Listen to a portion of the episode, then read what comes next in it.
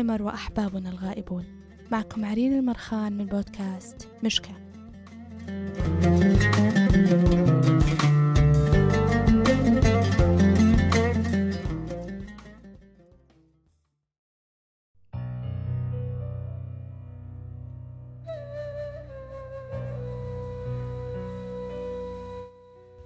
سنيات ما هبطت من باب الجلود هذا عند القصر القصر ما لحقتوا عليه وانت ما لحقنا عليه اي صغارين مقضوض إي. عام 77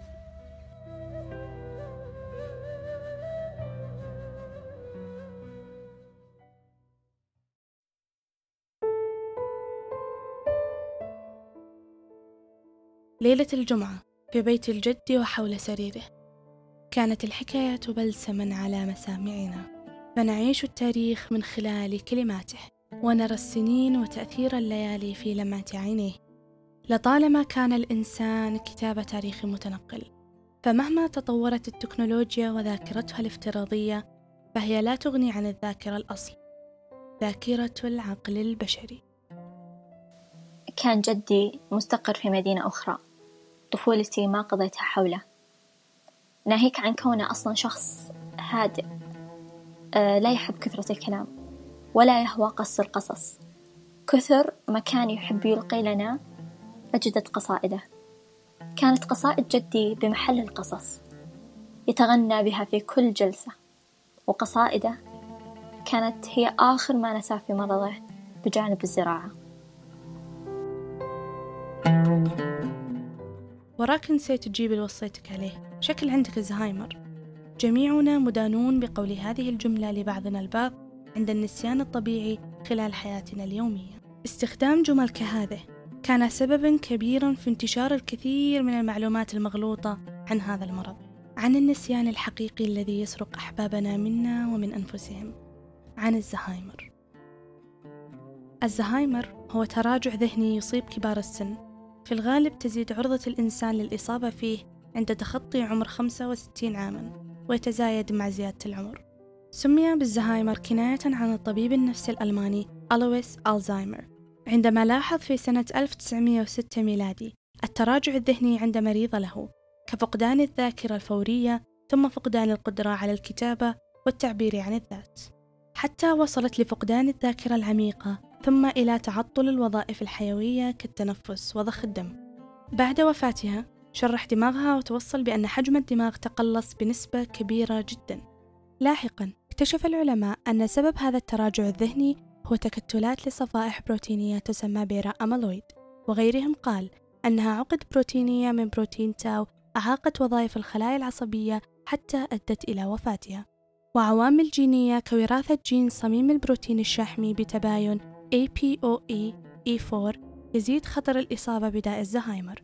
وغيرها من عوامل بيئية تختلف من شخص لآخر. وهذا حتى الآن هو السبب الذي توصلت له الدراسات عن مرض الزهايمر والدراسات مستمرة في البحث والتحري عن أسبابه وعن علاج له بما أن ليس له علاج حتى الآن.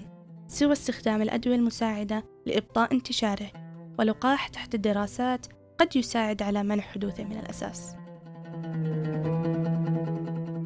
كل سنة حوالي 10 مليون حالة تشخص بالزهايمر حول العالم.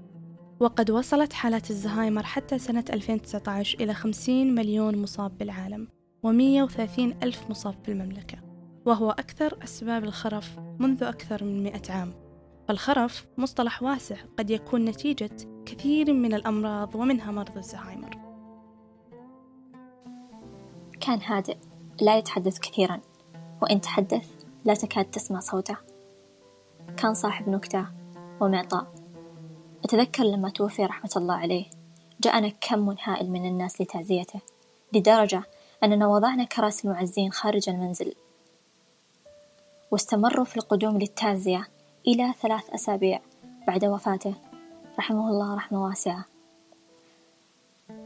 جدي ترك أثر كبير وما أدركت هذا الأثر إلا لما حصل موقف معين.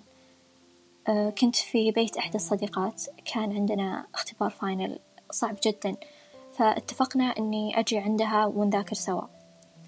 فكما تجري العادة في مجتمعاتنا آه، لازم السؤال يعني عن الصديقات والأصدقاء.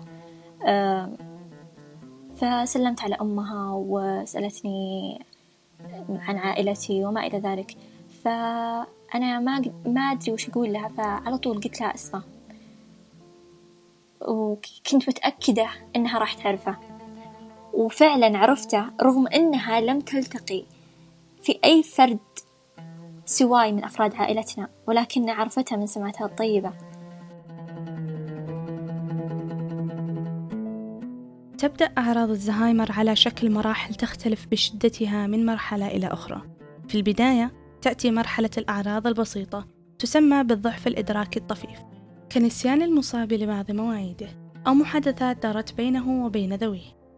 أو مواقف حدثت له مؤخرا قد لا ينساها عادة ولكن هذه المرحلة لا تؤثر بشكل كبير على حياته اليومية حتى الآن. بعد هذه المرحلة تأتي مرحلة الضعف الإدراكي المتوسط وهي غالبا نسيان متكرر لمعلومات لا ينساها المريض عادة كأسماء أفراد عائلته. أو عدد أبنائه أو عنوان بيته أو اسم فنان له ذكريات مع صوته أو حتى بطولة مهمة فاز فيها فريقه المفضل. أيضا يصاحب هذه المرحلة تغيير كبير في شخصية المريض وقدرته على اتخاذ الحكم الصائب وعلى عمل بعض النشاطات اليومية كسقي الزرع أو إعداد الطعام.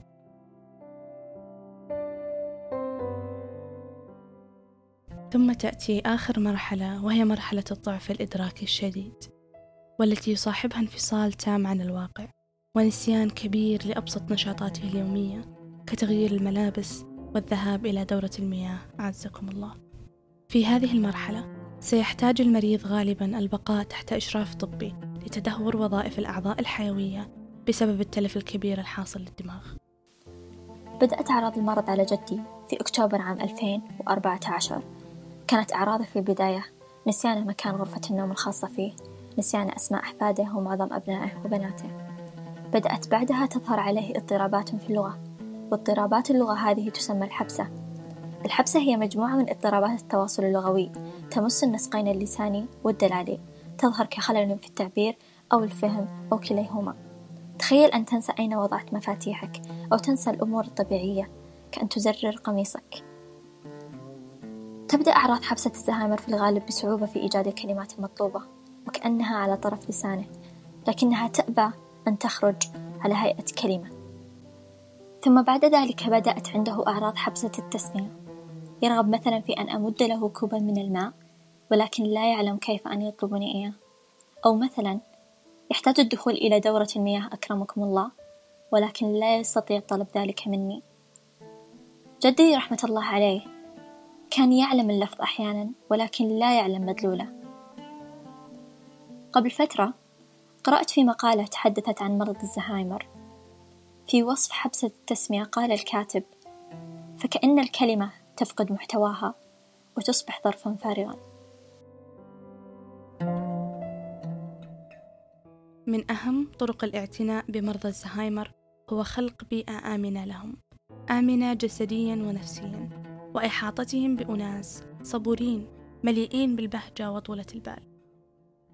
فالتوتر النفسي يزيد أعراض المرض عليهم مما قد يؤدي لنتيجة لا تحمد عقباها. أيضا تخصيص روتين يومي لهم يقلل من حدة شعور الخوف الذي يلازمهم يوميا. ومن طرق الاعتناء بهم تخصيص جزء من اليوم للترفيه عن نفسهم بالخروج من المنزل أو ممارسة هواياتهم المفضلة كسقي الزرع. لعب الشطرنج وما إلى ذلك. ولكن يجب استخدام الأقفال بمفاتيح حتى لا يخرجوا من المنزل دون مرافق لهم. أيضا يفضل المبادرة بمحادثات خفيفة على القلب والأصل فيها تذكيرهم بشكل مستمر بأجمل ما عاشوه من ذكريات كقراءة قصائدهم المفضلة عليهم أو إعطائهم الفرصة ليرووا لكم مغامراتهم. وابتعدوا عن كثرة تصحيح المعلومات المغلوطة في أمور لا تسبب لهم خطرا فهذا قد يشعرهم بالإحباط. فأسوأ ما قد يعيشه الإنسان هو غربته عن ذاته. وتذكروا دائما أن كل حالة تختلف عن الأخرى في طريقة التعامل معها وما قد يخفف حدتها عليهم. يؤثر اضطراب حبسة الزهايمر في مراحل متقدمة على الطلاقة اللغوية وهذا ما حصل مع جدي. كنت في البداية خلال اعتنائي به أحفظ من قصائده حتى أستطيع أن أشاركها الإلقاء ليستمتع. وجميعنا نعلم أهمية الجانب النفسي في هذا المرض. لذلك يجب عليكم الاستماع والإنصات والصبر لمريض الزهايمر ولازم يكون قدر المستطاع في حالة إيجابية دائمة لأن الحزن والغضب والإنزعاج والمشاعر السلبية ككل تأثر عليهم نفسيا. وممكن تزيد من حدث المرض. حفظي ومشاركتي قصائد والإلقاء كنت أعتبرها زي الرمز للإطمئنان على حالته وإلى أين وصل تأثير المرض على ذاكرته؟ في نهاية أيامه جدي العزيز رحمة الله عليه تدهورت حصيلته اللغوية تماما وهذا ما أحزننا. فقد فصاحة وطلاقة لسانه. وصل إلى مرحلة الخرس الكامل وعجز الكلام. وهذا ما تسميه بعض التصنيفات الطبية بسمات الزهايمر حيث لا شيء سوى الصمت. أكثر ما يؤلم أنه تمت سرقته كأجزاء فقد ذكرياته عننا فقد قدرته على الكتابة والشعر والتعبير وأخيرا فقد صوته. أمضى آخر أيام حياته وهو يتأمل فينا ونحن نحاول قراءة وفهم ما يريد من نظرة عينيه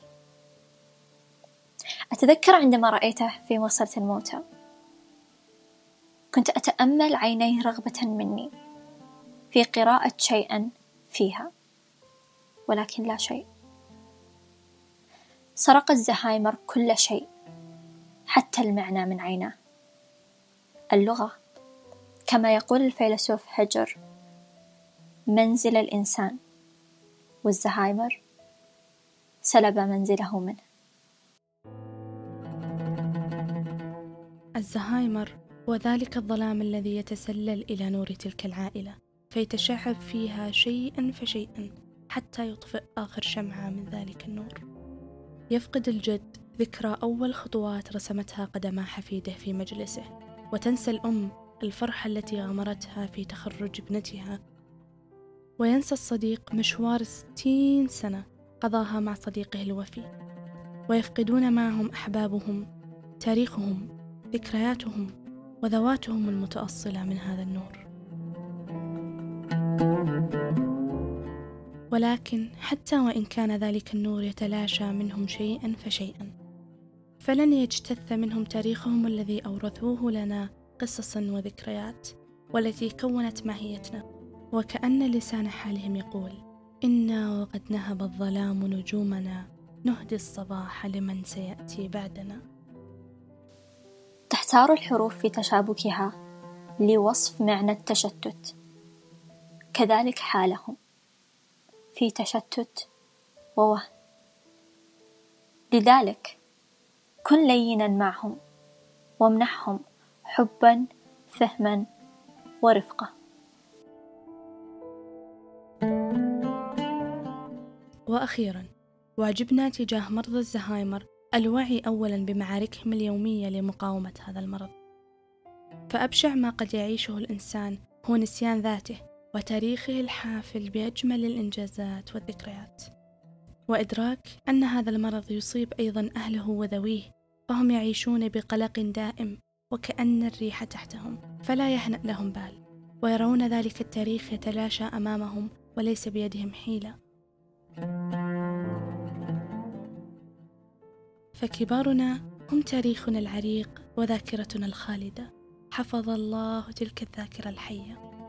وحمى تاريخنا المنقوش على وجوههم وحسهم اللي يملى علينا الحياة عسى حس ما ينطفي.